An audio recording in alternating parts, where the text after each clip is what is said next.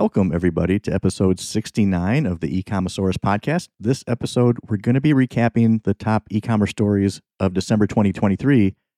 Hopefully, the most important stories, but at least the ones that we talk about the most as a team and had the most conversations on. Um, on this podcast, I have Parker Harrington, a team member of mine at 50 Pound Boson. Hey, Parker, how are you doing today, Parker?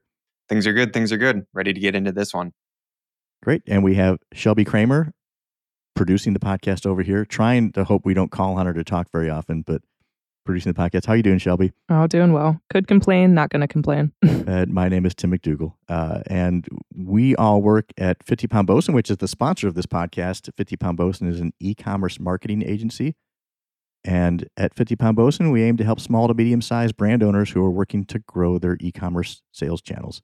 A few programming notes before we get into December uh, December recap that episodes typically come out Monday or Tuesday. Um, you can find us on Spotify, Apple Podcasts, or wherever you get your favorite podcasts. And if you enjoy our content, want more of it, subscribe or please give us a, a rating and, and uh, you know upload our show. We'd appreciate it. Uh, everything helps us get more listeners with this. And if you haven't checked out our most recent podcasts, last week in episode 68, we had our whole team on uh, and a little bit of chaos just as we talked about what we learned in 2023. And so we managed to have a seven person podcast on that. And the prior week, we had both of our uh, media buyers talk through the new AI tools that you can find, the free ones that you can get within Meta, Google, uh, and uh, Amazon, and what they really do at this point. They try to cut through the hype, what they're good at right now, what's coming, um, just as a help to uh, everybody out there trying to use those tools to scale their business. But let's dig in now with the top e commerce stories from 2023. And our theme, as we were pulling these together, um, December wasn't about Christmas, wasn't the big theme. It was crimes. There was a lot of bad behavior in e-commerce world in December that became hot news stories. And so I don't know, Parker, what is it? Is it Christmas time is crime time? What's the theme of this? What do we what, what did what did ChatGPT say, Shelby? No results so far, but I'm going to keep digging. So ChatGPT is failing to come up with a clever headline for this, but I kind of like in, instead of prime time because Q4 is where we kind of key in, you know, for e-commerce here. I like crime time. Okay, so December was crime time. That's that's what it was in here. So did all start. of our have, crime committers get coal? I think they all should have gotten coal in their stocking. So we have a lot of we have a lot of coal going out to the e-commerce community or certain people in it. Um, so let's talk. We have four or five different big crime things. So the first one, we'll we'll tee off with the ones that are a little more innocent, or maybe not that innocent. But this is um, we had the EU. So ministers, parliament members of the European Parliament, uh, were uh, upset because it became clear that uh, Google's ads don't really discriminate which products go on which sites. And the examples they were pulling up were uh, we had a report last week. We talked about how um, you know Google, especially with Performance Max, is just trying to find you the best outcome possible. And and there was a survey from or report from Adalytics that talked about hey, your ad can appear on places you don't want, like far right wing sites or terrorist sites or porn sites, right? And uh, their example was M&M's ads appearing on on adult sites. Um, that was their example of hey, your your ads may be appearing in places you don't want them to appear, and it's Performance Max just doing its thing, but it's pretty hard to regulate. Well, the flip side of that was, and this kind of the follow up came from the European Parliament, uh, where ads for adult products, or in this case, vodka was one. Abstract vodka was the one they were talking about. Was appearing on kids sites and it was all the automation doing it. It was the AI behind the ads doing it. And uh, the quote that we keyed in on was, uh, and this is from Paul Tang, who is part of the EU Parliament. It's the first time in history we face the unsettling reality of AI committing crimes. Basically, some, they want to they want to throw somebody in jail, but they don't know what to do. Right? How much should we be worried about this, Parker? Overall, I'm not too worried. You got me thinking through of them trying to put like a uh, Sam Altman or trying to put Ch- Chat GPT in a box, and it's like that's not going to happen. And then the ads as a whole to target them on the kid sites. I mean, that may have been like their parents were searching into it, or there was reason for the algorithm to believe that the ad deserved to be hit in that household. So kind of just thinking those things. I think there certainly were, right? There was certainly a reason the algorithm put it there. But in the EU, especially, which is much more restrictive on ads than the US, like this is headline big news that that there's not safeguards on this. I think the the other question that came through on this was, well, who gets if they decide that somebody needs to be punished for this? And in the EU, the way they're reacting to digital ads and privacy issues, they're going to want to punish somebody. Do they go after Google? Do they go after the advertiser? That was the chill being sent through was, oh man, if I advertise a certain kind of product and it gets on the wrong site, am I as the brand owner now in trouble? Right. I'm, I'm surprised those got sent through because we know if we were the ones working on it as the advertiser, we would have got punished. Yeah. Yeah. So we'll, we will, we will see on these, but, um, yeah, more to come on that one because I think uh, from an EU standpoint, they've shown they don't really back off of these issues once they get on them. Um, and you know, they're the ones that are requiring uh, Meta, Facebook, and Instagram to have a paid version that has no ads on it, right? So that's a that's an EU requirement, and they've actually launched that in the EU. Right. It's been helping us with a few things over here in the US.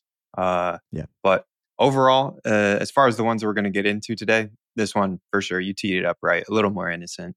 A little more innocent. Let's get in one that's not as innocent, right?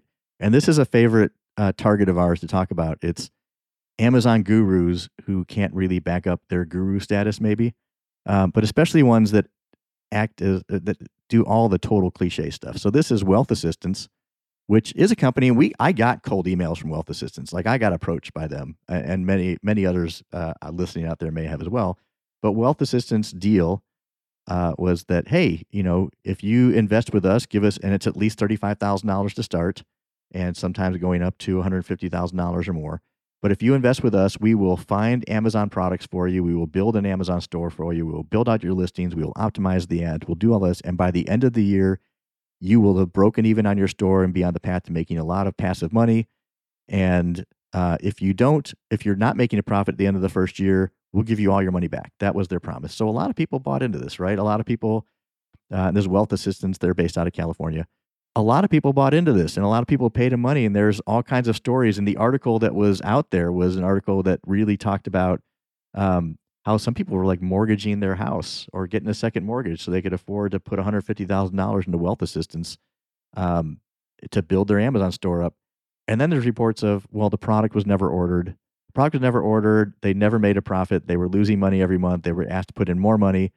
Um, a lot of them also said and this is where the uh, maybe some Schadenfreude on, on our part of like you know um, it's fun to see the downfall of these kind of gurus sometimes. Uh, maybe I sh- maybe that's bad to admit that I enjoy seeing them fall, but I do. Um, Ryan Carroll, who was the 27 year old CEO that posted did all the cliched things you could do. So lots of TikToks of him buying his Lambo with all of his earnings from Wealth Assistants. He's the founder. Um, he's the CEO.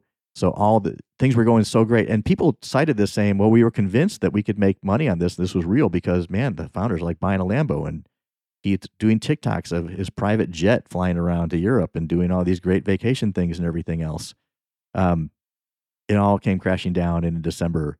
Um, December one, they announced they were shutting down and laid off all their staff. They had seventy five people working at Wealth Assistants, laid off a bunch of people everybody who had money in it's lost their money. They're not getting their money back for their stores that aren't making money at this point. Parker, what's your take on Ryan Carroll Lambo buying? Apparently, my take is he wasn't aware of all the people who make fun of Amazon gurus buying Lamborghinis mm-hmm. because he went and declared himself an Amazon guru and then bought a Lamborghini. About the most cliche thing you can do. So, I've got a few things here. One, classic. The exact gurus. The reason why we're doing this podcast, the reason why we exist is just to go about it the right way. And my second thing is I Googled his name and he's done such a good job with his SEO. This came out a month ago.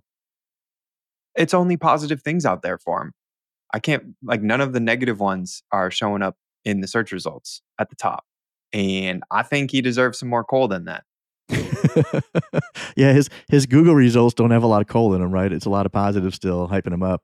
Um, the story the the story that got our attention appeared in Business Insider. That's the one that got our attention on it, uh, which is unfortunately locked behind a paywall, right? So not everybody reads that one, and I haven't seen it get picked up a lot. Although it had lots of great interviews with people who have lost their shirts investing with Wealth Assistants on it. So yeah, to your point, he's done a great job on his SEO. His self hype has been great, Um, the game behind the hype, not so much. And Parker, you and I are both like massive NBA heads, like follow basketball a lot.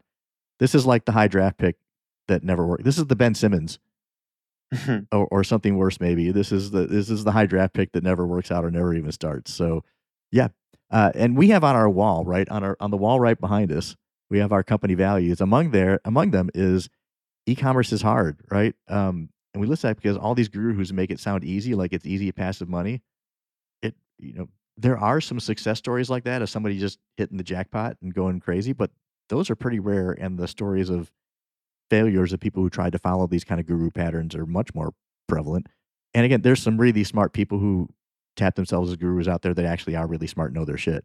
But this one did all the all the warning signs were out there of private jets, buying the Lambo, lavish lifestyle stuff, not much to show of results of actual businesses. And lo and behold, it came out the way you thought it would come out on this. 75 employees too. Yeah. And I keep on going back to he posted TikToks from his Lambo, from his Lamborghini. like That's what you're supposed to do, right? That's rule number one of being a guru. yeah, you have to have. A, you're not a guru unless you own a Lamborghini. So, not making fun of you and your Lamborghini, Parker. Gideon. right. I just I don't post it on my TikTok. yeah, uh, I, I I'm not posting videos from my 17 year old Prius, by the way. So it's just not the same vibe. So what's the- as outcome the- for him here? Uh, there's going to be civil suits. They're right now. They're talking through whether there is a basis to. Uh, I think they're trying to figure out whether they can charge him with crimes or not with this, or he just is he another business owner that ran a terrible business and went out of business. Right? Is it the the debate on Business Insider's article was, hey, is the fault with the people who got suckered into this, or is the fault with Ryan Carroll, who's liable at the end of the day on this? Um, Does he have to return the Lambo? Because I'm saying now I want to follow up really bad. on right, like one. we we uh joke about the gurus and stuff, but like if if he's not even getting punished, Yeah.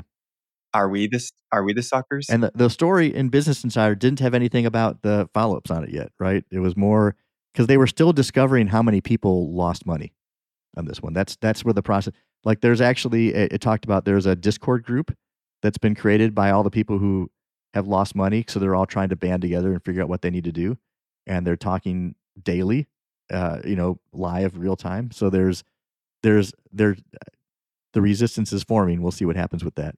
Okay. Um, I'm good on this one. other thing, yeah, I think we're good on this one. The other one, and this crime's been going on for a while, but there was a great report from Safewise about uh, porch pirates. And so, since we deal with a lot of everything we do is e-commerce and requires package delivery, porch pirates are are a lively topic for us. Among that story from Safewise, it had a they did a big survey and it listed what are the worst cities, the worst metro areas for package theft in 2024. Guess what the number one was on the list? It wasn't Cedar Rapids, Iowa, where we're based. We didn't even appear on the list. I would think New York.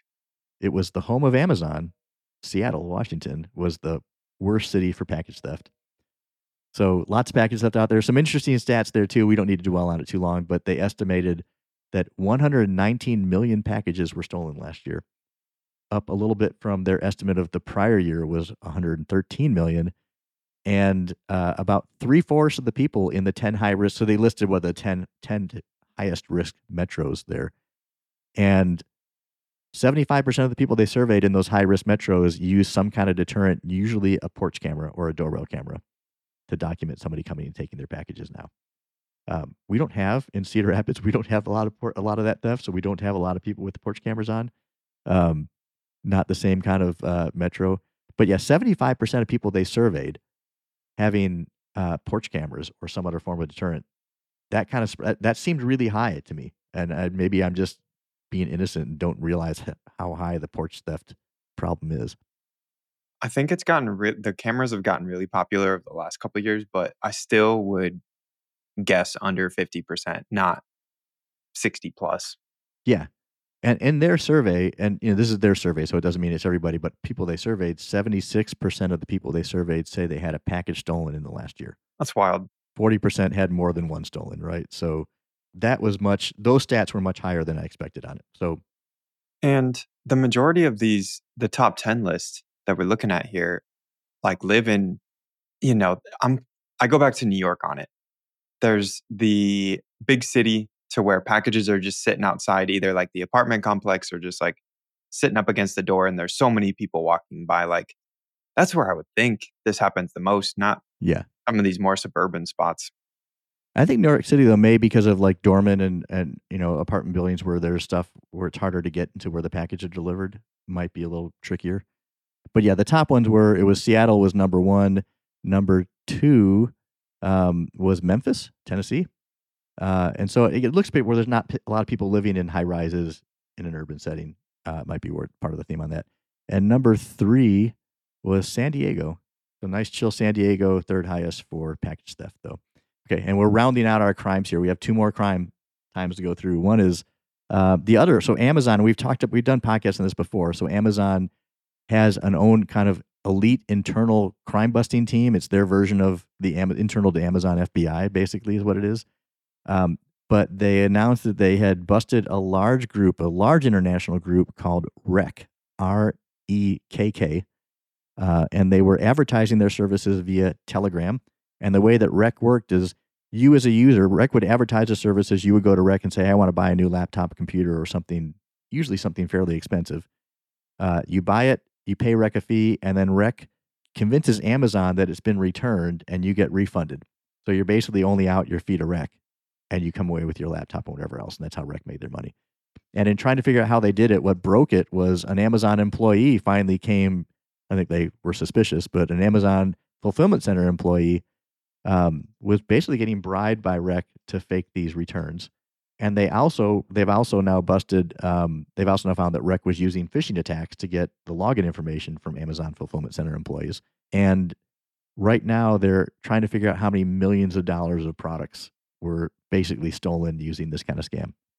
What's That's our take on lot. that? Yeah. it's a lot, and it's international. So I don't know how much was U.S. and outside the U.S., but it was there's it's at least millions of dollars of products. How big it goes, I'm betting it's tens of millions or hundreds of millions, perhaps, on this. So Given I'm that they've been at, operating for a while. I'm looking at the 2023 article, and they said uh, dating back to 2019, definitely over 100,000 orders. Yeah. Hundred thousand orders, and if you're ordering expensive laptops and things like that, because I don't think you do this if you're just ordering um, some lip balm, right. you know. So I think you're doing this if you're doing expensive stuff on there. Right. Like Um, the $15,000 jewelry. Yes. So it's it's high end items on this, and yeah. On one hand, like part of my take is okay. This Amazon internal team that we we did a podcast on their internal team and one of the big busts they did uh, out of, of uh, people who are buying stuff off the back of trucks, basically, um, and how they busted a lot of uh, wholesalers on that and the gray market. But you know, I don't know how effective that team is, but when they publicize a big bust like this, it feels like they're taking some action and making a mark on things. It took them four years to figure this out, though. Um, Right. and this was their own employee, and and again, they did it by getting login credentials of Amazon employees and going in and faking returns. So they would say the re- the product's been returned, send a refund, and the product was never returned. That's that's basically how it worked.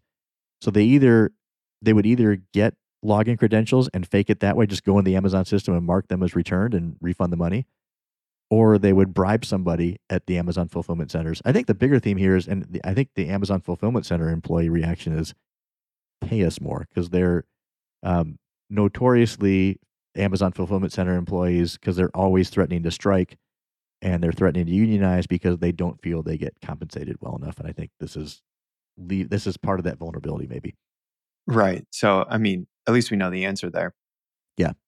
The last one so one last crime we're going to talk about here uh, and this is uh, the ongoing uh, battle between Shein and Temu um, and this in this case so back in july they were all suing each other and then they're they jointly decided to drop all the cases in october and try and live peacefully uh, and now uh, Temu has sued Shein again on this and uh, the complaint, if you can look it online, maybe we can put a note. We, we'll put a link in the show notes, maybe on it. The the hundred page legal complaint is available for viewing, and it is like mafia level, organized crime level stuff that they're being accused of here, and it's all alleged at this point, right? But it was, um, and they use the words mafia style tactics, and there are claims of false imprisonment, like Shein grabbing Temu sellers and forcing them to come to Shein's offices and then locking them in the offices for 10 or 12 hours, taking their phones, you know, going through and taking all the data off their phones, making them sign contracts saying they will not sell anymore on Temu before they get released. There's a lot of crazy stuff that's being accused of in there. And this is all happening outside the US, so it's not within kind of US laws, but there's I mean, Parker, I think your your reaction was how are people not going to jail over this already, right?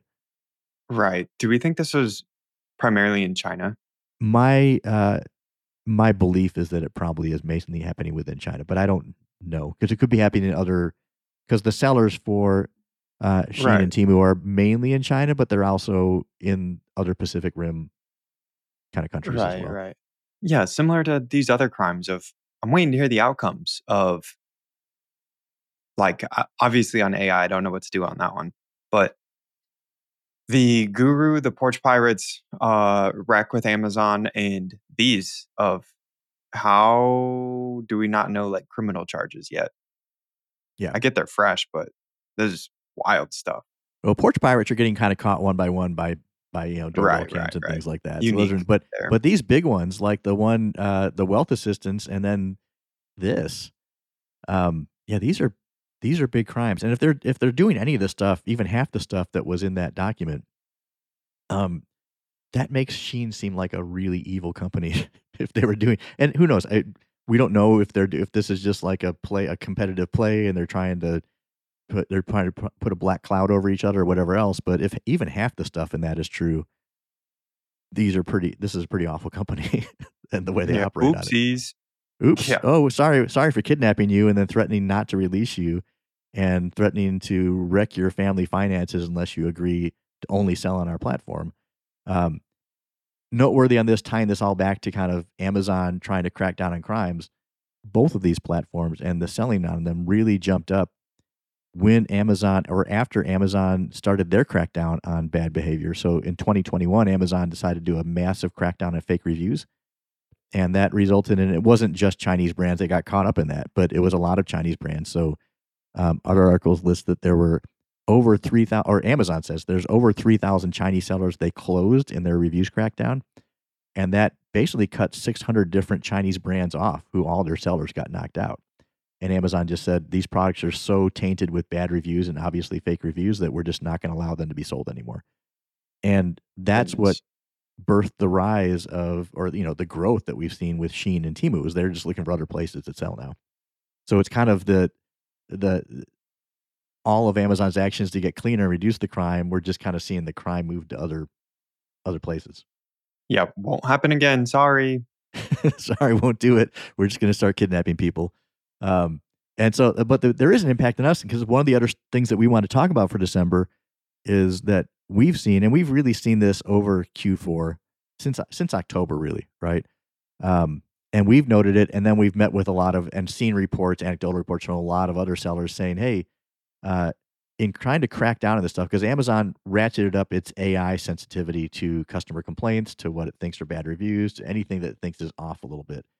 And we saw, and others have as well, a big wave of kind of suspensions on products that are legit products, that are good products, that are being sold the right way. But there's a lot of things getting caught up as a false positive right now too, just because Amazon's trying to ratchet up the sensitivity. And what we also discovered, because Parker, you were fighting some of these cases through there, and Rachel on our team has been fighting a, even more of these, is that the process to get something that's been suspended reinstated got much more difficult over the last couple months. They want social security number, they want blood tests, your firstborn child, and then they're still going to say, "Oh nope, can't reinstate you." Yeah, and we've been through one product where, um, yeah, we had to prove that we were, and it's a product that is made in China, right? We had to prove that we were actually the ma- the manu, like we were the brand, and so it was being sent directly because Amazon's first, there were some complaints that it wasn't working right or that uh, people didn't know how to use it, and then uh, Amazon's, we finally figured out all of their uh, problems, or not all their problems, but the big source of their problems was they thought that we were getting it from somebody else, that we were kind of getting on the gray market. And they thought it was a gray market product. And that's what they're trying to crack down on on it. So we've been through with that, and that's a high volume. That's a it's a product that sells a, a, a lot. Um, And we've been through, I think we're now on appeal number eight on that one. And each time they keep on saying, uh, you're missing some information. And then we'll ask what information is missing. And they'll say, go back to our original request. The original request is very vague and a couple sentences long. And the appeals we're submitting If- are if like that. 16 page re- appeals, right? And so it's, well, can you be more specific in what information we're missing? And it's really, uh, I think they're going through with a guilty, a much, much more of a guilty until proven innocent when a product gets suspended right now. And it's much harder to recover off of them. And there was an Amazon post that I think, I don't know if Parker, it was you or somebody else put it on our Slack that talked about, it was a guy saying he sells $14 million a year on Amazon. 7 million is in one SKU. And that SKU peaks around Valentine's Day. And he just got suspended and is going through this process and doesn't think he'll be able to get it back in time for Valentine's Day Nope. right now. I was going to say, see you in a month or two. Yeah, I mean, he's talking about does he have to shut down his business now? And it was, and what he says is there was only one complaint. Now we got to take his word for that, but who knows? There may have been more, but he was saying there was only one complaint that shut it down. We've also seen a rise in what we think is bad behavior because now you can attack other people's listings by filing some, buying a product, listing a fake, listing a complaint or filing a complaint about it and hope they get suspended. And we've seen, we haven't seen that hit the things we work on very much. Um, but there's lots of growing stories about there about that being kind of a new gray hat, black hat, or that's a black hat tactic, right? Filing complaints and trying to get your competitors' products suspended, especially right before major selling holidays. Nothing yeah. but fun. Uh, better be knocking over there. Yeah. Nobody, please do that to us. Yes. Uh, if- yeah. If you're if you're a black hat listening to this, please forget the last part of that and don't don't look at our products on it. But yeah, we just listed that as kind of drive by shootings and collateral damage, where some of the the because the the the violence and the crime has gone up. Now we're getting we're getting some innocent parties getting caught up in this. Um, let's also talk about um, I don't know I don't have much to say about, but Zulily shut down, um, and that's a major e-commerce seller. Um, again, Zulily was mainly children's apparel, um, and they made a lot of a lot of talk about fighting Amazon and being the ones that could win against Amazon for years. They also spent a god awful lot of money. They were buying stadium rights and things like that, like sponsoring stadiums, um, sponsoring sports teams and things like that. What do we think this is the impact of this? We think this is Zulily's claiming is because Amazon's un, unfair and Amazon has a monopoly and Amazon should be shut down. That's Zulily's kind of take on it. My take looking at it though was you guys spent a lot of foolish money and kind of drained your own you drained your own cash reserve by doing like I don't know if you're doing kids clothing while you're sponsoring sports teams and spending huge sums of money doing that. And it seemed like you know Right. That's essentially the Lambo of the guru. Yeah, that's the Lambo of the startup, right? I'm a I'm a and they viewed themselves as a as a Seattle based kind of e-com startup rather than hey, I'm a retail business, right? Because being a retail business is not cool, but being a software startup is. And so they position themselves as no, we're a software startup. And I think to me, part of this was if you're a retail business selling product, you don't operate that you don't scale the same way a software startup scales. Where a software startup can lose a lot of money, lose a ton of money for years, but once you start moving the product and getting subscriptions on it, you can skyrocket up because all your costs have already incurred. Your incremental cost of a sale is tiny at that point, so everything is everything is profit at that point. Where if you're doing physical products in retail, you don't ever get to that mode. And we saw Peloton go down this way. Um, you know, they're still around, but we saw Peloton really, you know, crash and have to recover. We saw a bunch of other these big, and I think Zulily is just down the same pattern of they started managing their books and managing their expenses like they were a software company because that's the way they talked. And they aren't. They are. They're a physical product company, and, and every sale has a cost of goods. And I don't think they ever kind of started thinking about it the right way. Temu's already hopped on, and they may have been doing this before, but they have the first 12 ad results on the search term Zulily. Oh, so Temu's all over Zulily now. Okay. Yeah. Do we know that they weren't kidnapping Zulily? Maybe we don't have any proof. I'm saying maybe maybe that's the, that was their first target in their mafia warfare. So maybe this should have been the Timu, Shein, and Zulily. Uh, you know, three gangs, the three gangs of apparel trying to kill each other off. Goodness. also noting because we want to talk about Christmas results a little bit, but but part of the um, there's been a very rare thing happened, and that's that Amazon reduced some fees, um, and they reduced it for apparel, and uh, and um, And as background, kind of Amazon charges, Amazon takes 15% of every sale. That's how they make their money. And for apparel, that moved up to 17% uh, a couple years ago, maybe 2019. And that's because apparel has higher returns and higher inventory costs and higher fulfillment costs. And so they moved to 17, which is probably more reflective of what it actually cost them to move and store that product. But they announced that starting in January, so it starts now, um, they're dropping that down. And thank you, Shelby, for highlighting the notes so I don't stall while I try and find them on our on our discussion guide here. But they moved it down starting in January, so it's live now as we're recording this. We're recording this on January fifth. Um, but apparel that's under fifteen bucks, the fee is now only five percent, so down from seventeen to five percent. And if it's between fifteen and twenty dollars, the fee is now down to ten percent. And I think it didn't they didn't say, but I'm assuming if it's over twenty bucks, it's still the old seventeen percent. But that seems like a direct reaction to I'm getting a little worried about Shein and I'm going to make my platform better for sellers of because what you go to Shein, you try and buy you can buy jeans for 15 bucks on Shein, right? I think it's a lot of things that are under 15 and under 20 is where Shein really makes this money. But do you think? I mean, am I wrong thinking that's a that's a reaction to that's Amazon reacting to okay now we're a little worried about Shein and Temu? I think it. I think it's that as well as promoting their merch on demand program because those are the only apparel on Amazon that are able to afford those rates are the merch on demand products. So we've got an apparel brand that we work with and we're like, hey, like we can't necessarily compete with the merch on demand pricing. We've got higher quality, Mhm. but now the merch on demand was already getting a deal because they're going through Amazon to have their t-shirt made on demand. And then they're getting better discounts on it now too. I haven't thought about the merch on demand piece of this, and and and I got to look at the pricing. Do they come in under 20 bucks in a lot of the merch on demand? Because Yeah, they're all like-. They're all like fourteen ninety nine. because and my kids this is this is the this is where i go to merch on demand is my kids oftentimes put on their wish list for christmas like these weird retro t-shirts like owen my my youngest probably shouldn't name my kids on this but but he wanted a a retro he wanted a miami vice t-shirt that was retro like it like the show when it came out back in the day right? Um he wasn't even born he wasn't even close to born at that point but that's what he wanted. And i was trying to figure out where to find it but I, there was on merch on demand like uh, that's where i found it. I found it on amazon where they had a bunch of designs from the original tv show right? Um so we got that and i don't know why he wanted that i have no idea i have no idea Yeah. half the stuff he wants but um made him happy but i found it do there. we respect his taste in it? Like, did he learn it from you, or do we need to question?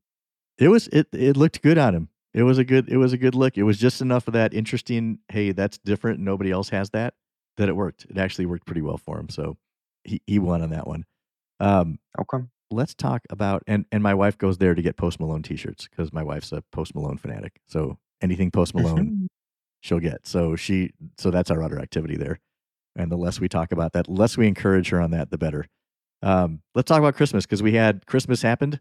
Um we can't do a december recap without talking about we don't have a ton of insight I, we don't have a ton of additional detail other than um there were 221 billion dollars in online sales. This came out of adobe marketing's report. They've kind of become the default go-to that everybody quotes on this. That was up 4.9% versus uh, last year. And this is the november start of november to end of december holiday season is the way they're defining it. So plus plus 5% basically. That higher or lower than you expected going in. Mm, without any prior knowledge, I guess it just sounds about right. Yeah, that sounded about right to me. Shelby, what was your take? Was that we're doing that? Let's call on Shelby right and, and surprise her and see what she responds with. But five percent rise in holiday sales online was it higher or lower than expectations? I mean, unsurprising. I think it's only going to get more and more prevalent. Online shopping's not going anywhere. Yeah, I thought it has to grow because it's taking from brick and mortar retail. So brick and mortar retail, um, you know, a lot of that growth comes out of there. But interesting was the so the Turkey Five, the big days there were up. So it was more, so it was more discount oriented, and the say the selling patterns were more clumped over the big sales holidays. So um, those days from Thanksgiving to Cyber Monday, those five days there, that was up seven point eight percent. November was up six. December year over year was up three point seven. So it started the season started off hot, right? Um, and also in that report, the thing I found most interesting in that report, well, two things. One was that Uh, discounts were much deeper. and this is not just the Adobe marketing report, but a bunch of others have the same have the same thing, right? That discounts were steeper this year and last year, so there was a lot of discount driven selling. Uh, it wasn't they were, were very firm to say that hey, this increase of five percent was not because people raised their prices. Prices were actually lower this year than last year. So overall prices were down five percent, and discounting was up quite a bit. And we've kind of seen that. So you know, prices online and prices in the rest of the economy. There's a lot of you know comments about inflation and fuel costs and food costs. But online, if you're buying there, the average price for goods is down was down five percent versus prior December, and that marks that. So prices have been lower online month over the prior year for well over a year now, and so I think we're just seeing a, it's a more competitive market online. Uh, there's less friction, and that's been driving price down. But we we discounted more too, so I can't say this feels wrong at all. We discounted more among the brands that we represent this holiday as well, right, Parker? Yeah, the majority was up. Yeah. It So was uh, go all ahead. trending up. I was just gonna say, do we have uh do we have any stats on the number of units moved this year versus last year? Oh, as a it's in the. I didn't. I didn't put it in the notes. It's in. It's in the. It's in the Adobe link because the Adobe. so we're assuming, yeah, we're assuming that's more than five percent. Yeah, yeah. It was more units. Unit sales were up higher than that, and total dollar sales were up four point nine percent. Okay. Uh, the other note in there was buy now, pay later was up 14%, so up to $16 billion. Um, that's doing a couple things. So that's that's becoming a big that, that's here to stay now. That's going to be bigger every year. Um, Walmart at the same time, so kind of transitioning to something else. Walmart at their self checkout now is putting in buy now, pay later options at the physical retail stores. And what do y'all think about that? I mean, that's the first time I've seen buy now, pay later in a physical store at self check like self check, uh, like that. That's Walmart swinging big on this. Yeah, I when I think about it, I guess I'm not that surprised. First, reading the headline, I had to get used to it for a second because it's just like not in my nature of you leave the physical location without paying for it. But I mean, online's doing it. Yeah, online's doing it, and it's interesting because Walmart's been in a big initiative to to marry up their online and their physical stores, right? And this is, and they've been doing a lot of things like putting kiosks in the store so you can go look at what's online if it's not on the shelf. So they've been doing a lot of these things. This was one of the bolder moves that direction that I've seen of like we're actually going to put this buy now pay later thing that happens online. We're going to put it in our store, and I think it's it's only self checkout. You go through it. They up you ask they ask for some additional information. You have to get approved because this is technically a loan. And I can't remember if it's $100 or 140, but there's a minimum you have to buy into to get to it. I just found that pretty interesting because I did not expect that to come into, especially a self checkout kind of environment at Walmart. What are other things? Let's talk. Oh, we should talk really quickly too about Amazon changed all of their uh, inventory and fulfillment policies and fees, and we had a whole big episode on this, episode sixty-six. So if you want it in detail, there, um, you can certainly get it there. The quick, try and do this in the, the quickest rundown possible. Are the big things that were introduced was was that there is now going to be a low inventory fee if you have under 28 days of inventory. Um, so you have to have under 28 days, both on a 30 day running basis and a 90 day running basis at the same time. They're going to put metrics on the dashboard so you can see where you. In fact, there's already metrics up where you can find that. Um, that goes into effect in April, and the way it gets charged, if you're below 28 days on both the 30 and the 90, and you sell a product in there, Amazon's going to charge you an extra fee um, for the product. And they haven't released what those fees are, but they're going to charge you an extra fee to send that product out. And this is all FBA fulfillment. Um, so that's one to watch, and that caused a lot of stir. There was a lot of rage around that. We've looked through most of the things we manage, and there's very few products that would ever come into play being under 28 days on both 30 day and 90 day. It's just something we need to manage so we don't incur those kind of penalties. Um, and Amazon's doing this because some people were sending in too little product and they want to move product around to fulfillment centers to reduce the end, that kind of last mile cost to get it delivered. And so this is their way of saying if you give us enough inventory and we can distribute it through the FCs correctly, you know, then you win. And if you don't and you make us send it longer, then we're going to charge you for that. Storage fees, a minor note that people got excited about, but it's really minor. So it's storage fees outside of Q4 are going to drop. So your standard storage fee right now is 87 cents per cubic foot January through September and then it's 240 for standard items, $2.40 in Q4. Um, that's going to go also in April when this this uh, low inventory fee comes in. They're going to drop that to seventy nine cents from eighty seven cents. So it's back at eighty seven cents now. It's January. It's going to go down to seventy nine cents. In the grand scheme, though, we ran through a bunch of P and simulated that. It doesn't make much of a difference in inventory costs uh, overall. Um, it sounds good because Amazon's reducing something. The bigger deal that got um, not as much attention is that Amazon's going to be charging a inbound placement service fee for everything you ship in. So every unit you ship in is now going to have a fee attached to it. They're going to, and this is then the averages were I think they said for standard inbound it's going to average around twenty seven cents a unit, which which is a lot, right? Um, and then for large bulky inventory, it's going to be a hundred uh, or not hundred, a dollar and fifty eight cents is what Amazon has said is going to be the average. They're going to mitigate some of that two ways. There's two ways to mitigate. Where actually we, um, again, there was a lot of this was quiet. Then there was some rage about it. We actually think there's ways where we could win against this.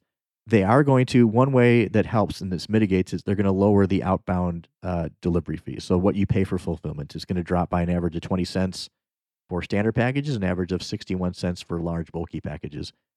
But the other thing in there, and and we spent a lot of time on this talking through it, was if you follow Amazon's recommendation to send to multiple fulfillment centers instead of sending to one, they're going to discount that inbound placement fee.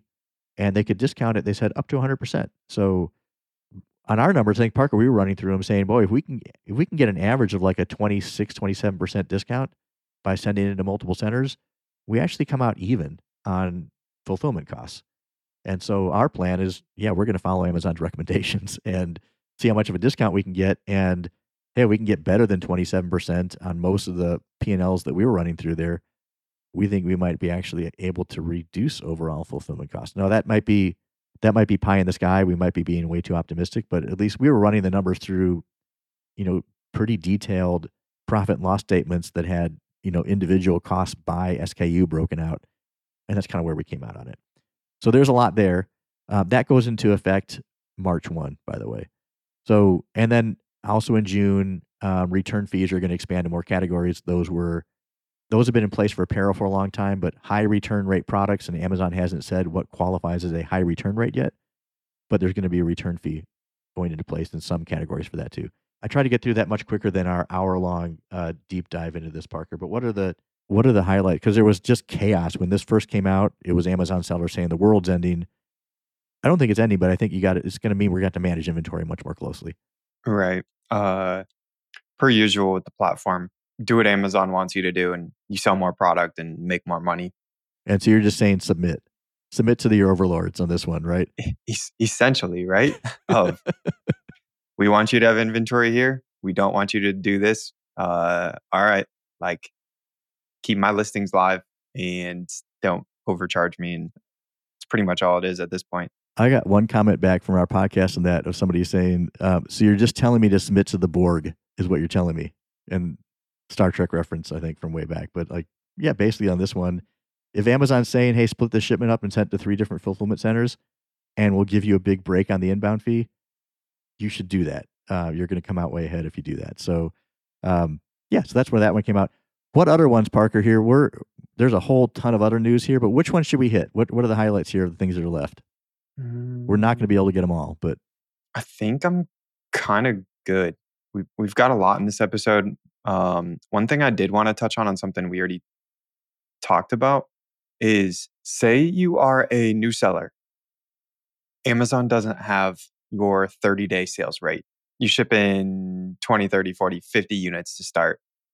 Do we know when they start tracking and kind of get an idea for your 30 day and then kind of start charging you more if you don't hit that? Yeah, and that's one of the main questions that that's one of the big questions that people seasonal products and then new products were some of the big questions. Right. marks. And I- and I think the other big question mark where you can get hurt more by that is if you are a reseller. So you and we work with brands that are selling their own products. If you're not in controlled listing, you're a you're a reseller, so you're trying to kind of you know you're you're trying to arbitrage the market a lot and come in and you know sell stuff that you found at discount you can resell on Amazon for less that's going to be trickier because you're going to often hold some inventory up at Amazon that may be sitting there too long, or if the sales start flying, you may have too little. Um, So I think for resellers, this is a much more dangerous um, path. The brands that we work with, you know, when we took them through, this is going to be probably tougher on resellers than the brands. They were just all happy about that, right? Because it means, you know, if some of them drop out of the market because profit drops out, they were all fine. But I think, yeah, there, there are some new products, seasonal products, and reseller products are the ones that have a lot of question marks still around them. Um, the one I wanted, I did want to bring up. Um, I thought this was just interesting that uh, from, and this is holiday related too. So USPS drivers. Um, now, if you're following all the, if you follow like shipping and fulfillment information like we do, and get way too excited about new inventory reports being available, which I will admit I do. Um, but Amazon cut new rates with USPS and UPS, and that meant a lot of shipments that used to have uh, if you were doing FBM, for example, if you were sending, you'd send a lot more through UPS before, and now you're sending a lot more. You've shifted a lot of that shipments to USPS because USPS just has better rates now, and that meant that uh, all of a sudden you had U- USPS drivers who all of a sudden had a huge deluge of Amazon packages to deliver, like way more than they can put in their trucks, and uh, that caused. Uh, so we had U.S. Postal Service carriers threatening to quit, threatening to go on strike. We had a lot of action like that over December and it was just it was a lot to throw against him at one time. Uh, there was a um, there was a story that was in it was on MSN's where we saw it first, but it's also it was from a local newspaper first about just saying, you know, the local post office told its carriers to prioritize Amazon packages, and chaos ensued because some of them were all of a sudden seeing their package load up by five hundred percent, six hundred percent uh, over the holidays, and it was just more than they could handle. So there was kind of a crash there. But also with that, you know, Parker, an Amazon truck hit your building over the holiday, right? I got an email that the building was under attack. And the, I'm just kidding. The structural, there was no structural damage. And there was just an Amazon truck. I think they happened to back into it. Oh, it just backed. So it wasn't, they didn't just go full blown like 50 miles an no, hour flying into your building like not, YouTube not video, the movie right? scene. Not they the just backed scene. up into it. Yep. Uh, there's, there's, there was some damage. Uh, building still intact though. And I also laughed on the driver stories. There was Amazon did put back in place, which I think is a good program they do, a Thank My Driver program, where if you get delivered, you get a little alert saying your package delivered and you can thank your driver. And the drivers who got the most thank yous um, got cash bonuses from Amazon, which I thought was kind of cool. So it wasn't you, the user. You could you could press the button. You, the user, didn't give it. It was an, you got to tap into an Amazon fund, and the ones who, and they were doing on you know daily basis. The ones who got the most thank yous on a daily basis or a monthly basis or whatever else, those ones got some cash bonuses. So that's cool. Um, we have USPS drivers threatening to quit or strike because they have a billion Amazon packages they have to deliver all of a sudden, and Amazon for their own drivers is doing the thank you program. So, um, a nice little contract. Mm-hmm. And then one one tried to ram Parker's building and cause a domestic terror threat. Right. I'll toss them a tip. They're probably having going through it. Uh, another thing I wanted to call out was on uh, Instacart they opened up the ability for you to favorite drivers. And so you can say, hey, I want this driver to deliver my groceries. And it's like, I wonder, we go down the line and it's like, I want this Amazon driver to deliver it. And then you can get like the personal relationship or bank on them not running into your building. Perfect. That's all I got. Shelby, anything else we should cover here before we sign off? I think we could talk for hours about the ecom world. We could talk for hours about it. We could talk about Venmo and Amazon. Amazon cutting off Venmo on January 10th. So if that's your main way of buying products in Amazon, you got to find a new way to pay. Um, but there's lots of other stuff. We could we could go on for hours about the other new stuff that we've been talking about, but we'll leave it at this because we're already running pretty long here. We'll be back next week with another podcast. We don't have a topic yet, so we'll figure out the topic for for the next one coming up. But thank you all for listening please subscribe or leave a review if you like the content. And we will talk to you next week.